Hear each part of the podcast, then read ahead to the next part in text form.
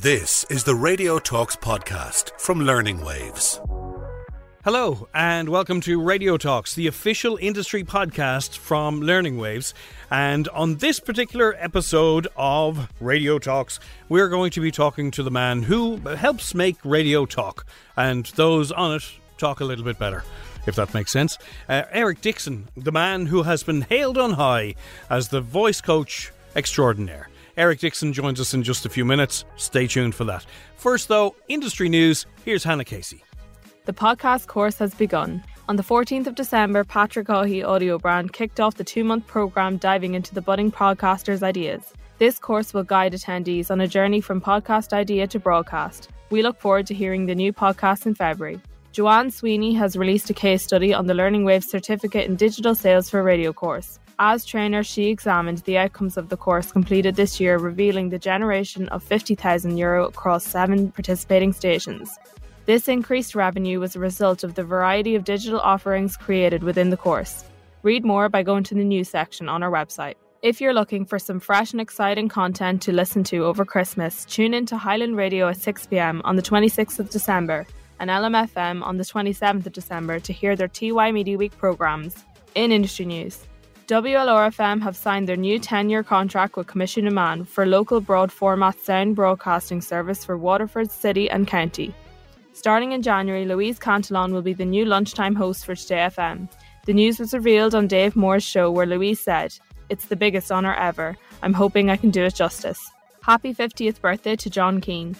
The K C L R icon celebrated this milestone during his lunchtime show with the team at K C L R, surprising him with a cake. An update on the Christmas fundraising mentioned in last week's episode. W L R F M have a Christmas Day swim as part of their Christmas appeal in aid of Saint Vincent de Paul. Radio Kerry's Christmas Jumper Day was a success on the eighth of December with over seven point eight thousand euro raised so far.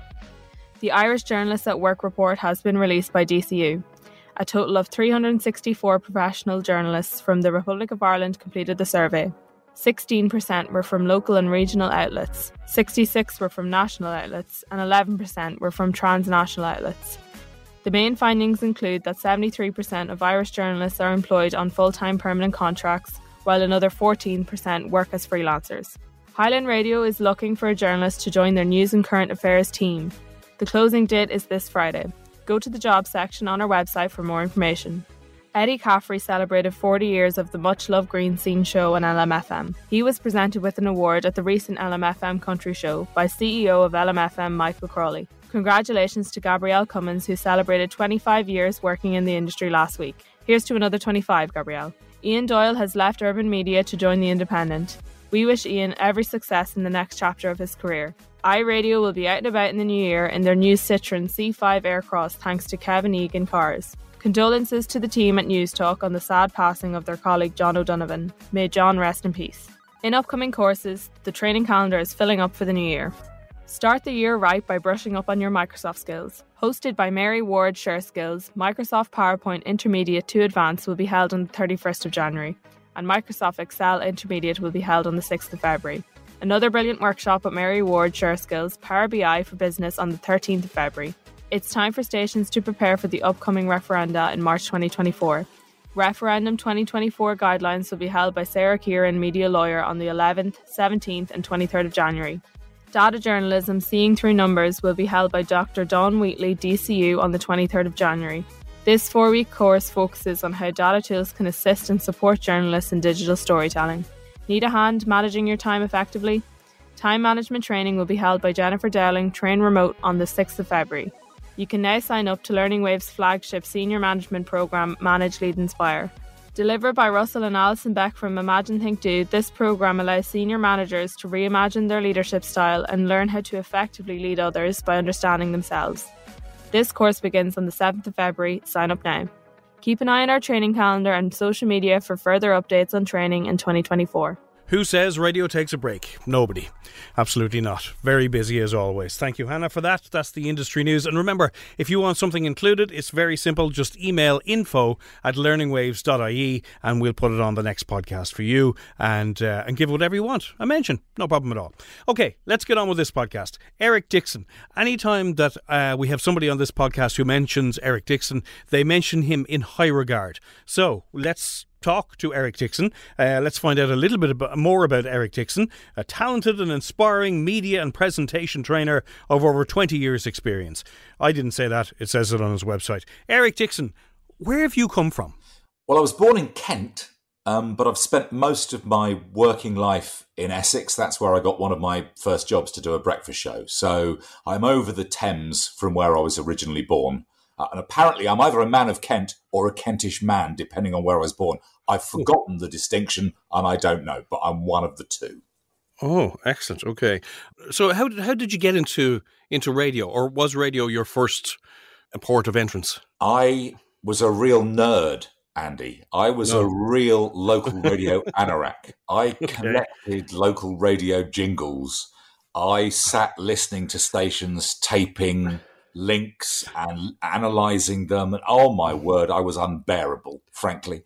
My wife wow. might tell you nothing much has changed, really. But I, uh, so I, I was very keen on local radio. And in those days, I was around a station called B B C Radio Medway, which doesn't even exist anymore. It became B B C Radio Kent.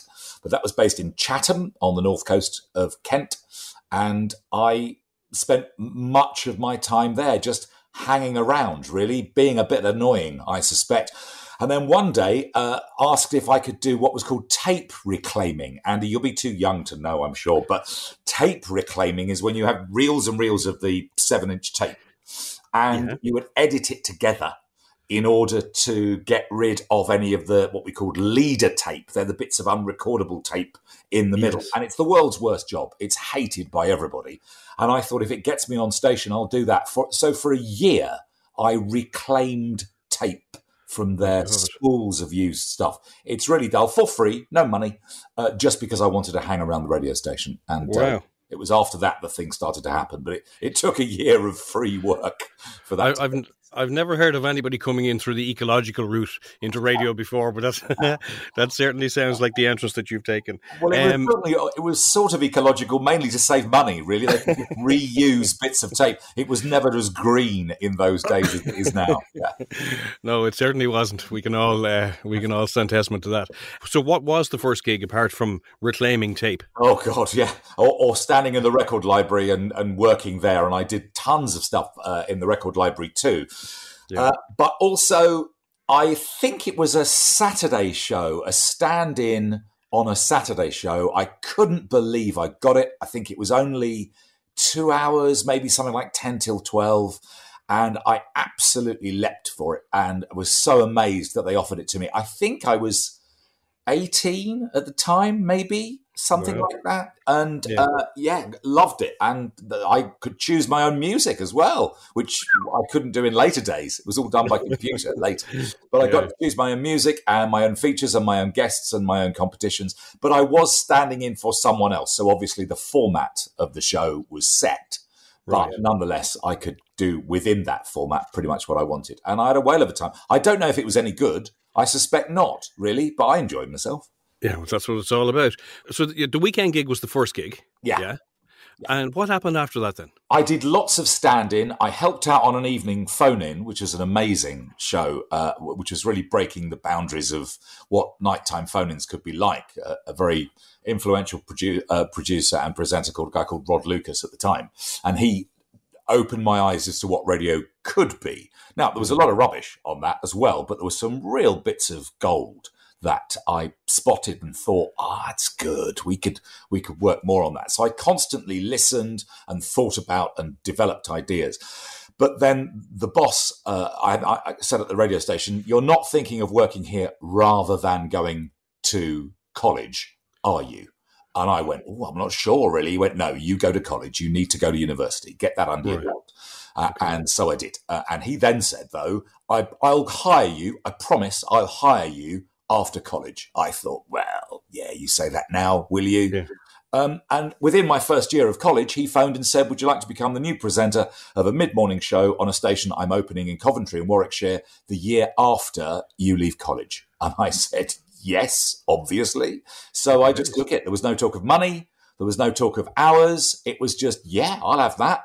And so I think I was hired extremely cheaply for when I left university. But I went through uni knowing I got a gig at the end of it, got a job already prepared.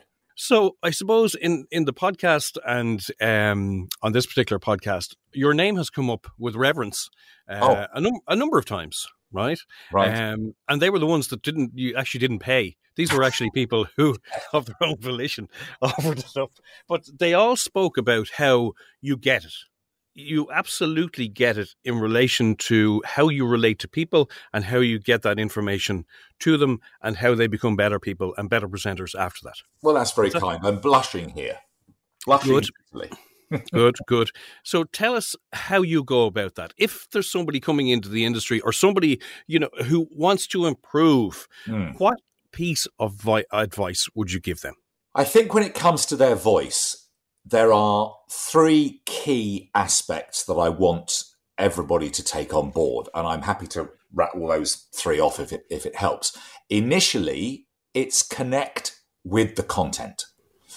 You need to understand what you're reading, what the tone is, what the meaning of it is, what the words are that are being used to describe it. Connecting with the content is more than half of what you need to do. So I try to get them to understand that the content really matters. And as long as they convey the content, then they're doing the job that they've been, been hired to do. So connecting with the content is one of them. The other key thing that I rattle on about constantly, the, the second thing, is that it's about intonation, not about enunciation.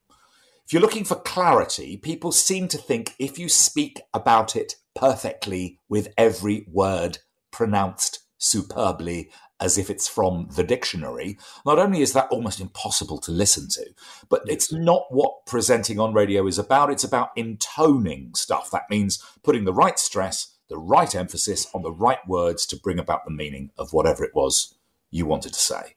So I always say that if you're looking for clarity, it's not enunciation, which is pronouncing every word perfectly. It's intonation, which is putting the stress and the emphasis in the right, right. places. And the third okay. thing that I go on about, and I've had this quoted back to me by several people, so this really seems to connect. They seem to, uh, this this hits home, is don't read the words, say the meaning. When they've got a script in front of them, yeah, that, that's that's the one that people remember. It, the idea of anyone reading the words on a script, this is not what this is about. It's about saying stuff, yes. And of course, I'm not suggesting you go rogue and you just stop bothering with the script. I think the words on the script should be used to remind you of what you wanted to say anyway. That's right. the point of the script. So it's chatty, it's conversational, it's colloquial, all this is good. But I think if you stick to those three rules, for me, you're probably going to be better off as a result. Noted. Say, for example, uh, somebody's starting out in the industry, whether it be radio or T V or, you know, whatever it is, or podcasting or, you know, there's so many different routes in these days, right? Sure. Um, is there the perfect voice, or have we moved on from that? You know, is it just be yourself? Oh, very much so. The, the idea of a single perfect voice, I, I'm not even sure was ever true. I think people believed it was, and there was one standard style of what became known as the B B C voice, and I've got remnants of that myself. The problem is I, I can't get away from the fact that partly through my growing up or through my education or through my surroundings, bits of the old B B C voice are still with me. And in a way, I've got to be grateful, I suppose, for, for elements of that. I, I come from the southeast of England. I, I've got your classic home counties, fairly neutral voice, which hasn't done me any harm. So I'm not knocking it. It's yeah. just I don't believe that that's the way to go. I think it's one way to go, but there are hundreds of other ways to go. So no, fortunately, a single style of voice. I think I, I've always been slightly suspicious of elocution teachers, Andy. Slightly yeah. suspicious that what elocution is supposedly to arrive at a sort of voice which is perfect or desirable or the one you're aiming for. I'm not sure that's true. Elocution reminds me a little bit like dressage at the Olympics. If you see a horse in the arena doing dressage, you think, well, that's very clever. It's not normal, though, is it? Yeah. I mean, yeah. seeing a horse move like that, that's by f- so far removed from normality. Uh, yeah. And if you had a horse of your own like that, you would get the vet in, wouldn't you? You go, what the heck's wrong with my pony? It's acting really weirdly. So elocution reminds me of that. It's it's very clever. It's perhaps lovely to listen to or watch, maybe, but I'd much prefer hearing people just talking normally, conveying ideas in the way that they can best be conveyed using their natural voice. Is there anybody, or has there been anybody that you've worked with that has, uh, I was going to say disimproved, but that wouldn't be a good thing, but uh, has really improved? And what did they do, do you think, to improve themselves? Like, is there is there a little uh, kind of uh, nugget that you want to give us today that you think, actually, they did that and look at them now? Yeah, I mean, it's not that she's massively well known as a result, but I do remember doing some voice training with a Radio three presenter who didn't want to be with me. Uh, and for those guys in Ireland, Radio three is a rather formal uh, uh, classical music station in right, the yeah. U K. Yeah. And she arrived, I won't name her, and she clearly didn't want to be there. She seemed to loathe the process. I don't think she liked me very much. And for the first two or three hours of a voice training session, due to be four hours in length, um, she sat there heavily resistant uh, with the attitude, I've been doing this for twenty years, which she had. What can you, I was younger than her, what can mm-hmm. you possibly teach me? I've been in the business for twenty years oh, and yeah. no one's complained so far, all of which yeah. is true. Yeah. And I struggled through and I tried to appeal to one part of her personality, which would, would accept me and didn't think that I was just ridiculing her. And I wasn't. I was far from it. I just thought she could do it differently. Mm. And about three quarters of the way through that first four-hour session, she suddenly got it. She said, I've been doing this wrong all of my life, haven't I? I said, oh. well, wrong's quite an extreme word in these circumstances, but you've been doing it differently to how I would suggest. Yes. She said, this is eye-opening. This is brilliant. I said, well, that's very kind. I wonder if you w- would perhaps take these ideas on board. She said, are you free tomorrow? I said, yes. Oh, wow. So suddenly we did another session where she was so keen, like a puppy. It was it was the opposite of what I'd just gone through. And it was because she got the fact that it was about speaking normally, but getting the intonation right, squeezing every drop of meaning out of whatever script you were trying to convey. Or if you're just chatting, obviously getting, without a script, getting the meaning out of what you're saying. Once she got it, oh my goodness, did I enjoy probably the best session I've ever had, that second voiceover session, because well, she was so eager and it was so transformational. Would you advise people to listen back?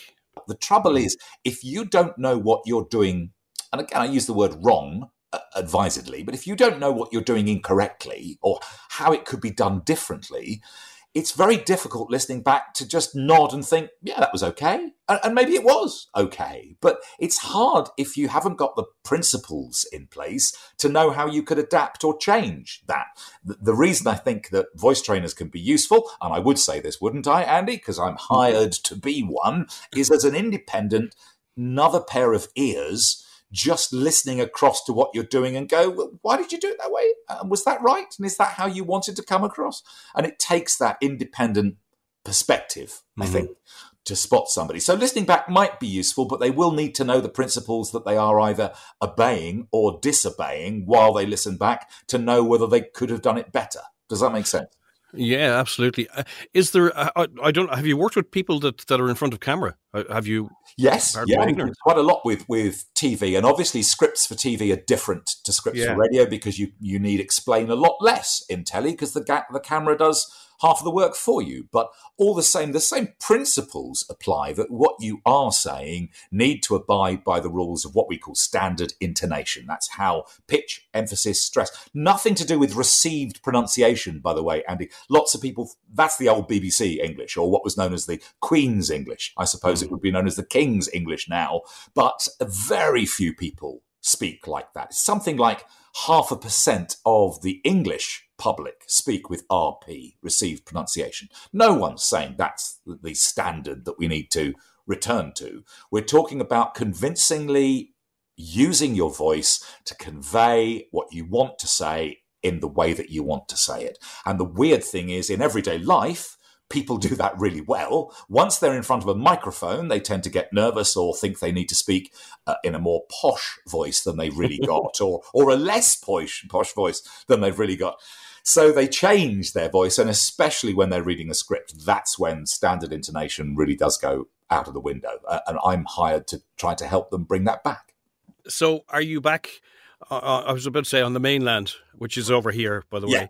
Are, are you back? Are you doing any courses soon in the new year? Yeah. Can we look forward uh, to that? I think so. I mean, I've got three this week, all three sessions, one five-hour, one three-hour, one two-hour this week, all via Zoom. So I'm not there for those. And they, right. they work, you know, I, but I, I love coming back. You know what? I'm, I'm in Ireland so often that I kind of think of it as the mainland as well, uh, because I just return so frequently. I was in Longford very recently, Dublin very recently, Cork not so long ago, Sligo in the last couple of months. Um, so Tipperary, I've done stuff with Tip F M. So a whole range of, of different stations. And yes, I, I imagine um, once the new year comes around, I get asked for dates. In fact, I think I've already been asked for a series of, of availability. So I should think, yeah. Uh, and then you're right. The courses tend to go pretty fast, which is always yeah. really pleasing. And sometimes people come back for repeat courses. You know, it's I've seen people two or three times. And that's fine too. If, if uh, separated by several months, you want to just sharpen up those skills. Nothing wrong with that at all. And are you okay if somebody was on your course that if they send you a little thirty second or one minute clip of audio, are you happy to, to listen and give them a, a, a quick review? Or yeah, usually that okay? uh, that's how we do it prior to the courses, regardless of whether they're online or in person, that right, I'll okay. get a snippet, usually three minutes of audio. It could be three minutes of a show reel, for example. It could be just three minutes of their last program. It could be a three minutes of a news bulletin. It depends what role they play, but I'll have a quick listen to that and then I can pass judgment based on th- that performance. Okay. Well, listen, Eric, I hope Santa brings you everything you desire That's from right. that list of yours. Yeah. And uh, you're welcome back. And as I said, in the middle of this podcast, your name comes up with reverence time and time again, and people seem to love you. So keep doing what you what you do and keep at it, my friend. Andy, I'm thrilled to have been asked. Thank you so much to invite me on the podcast because I'm a, a regular listener anyway. So all the best to you. The same about Santa and the gifts that he brings you. And let's hope we meet in the new year. Absolutely. Look forward to it. Eric, thank you very much indeed for your time. Cheers, mate. So, you see, I told you, one of radio's nice guys, Eric Dixon. And uh, don't forget, I'm sure Eric Dixon will be coming to a radio station near you soon if you get the chance to do um, an Eric Dixon course uh, from Learning Waves. It's absolutely well worth it. That's it for now. This has been Radio Talks, the official industry podcast from Learning Waves. Remember, if you'd like to get something mentioned, it's a simple email, info at learningwaves.ie, and we'll include it for you. Or if there's something you'd like to talk about or somebody you'd like to hear on the podcast, and again, info at learningwaves.ie is the email, and we'll get back to you ASAP. That has been Radio Talks. I'm Andy Matthews. This episode has been produced by Hannah Casey. Thanks for listening, and have a great Christmas.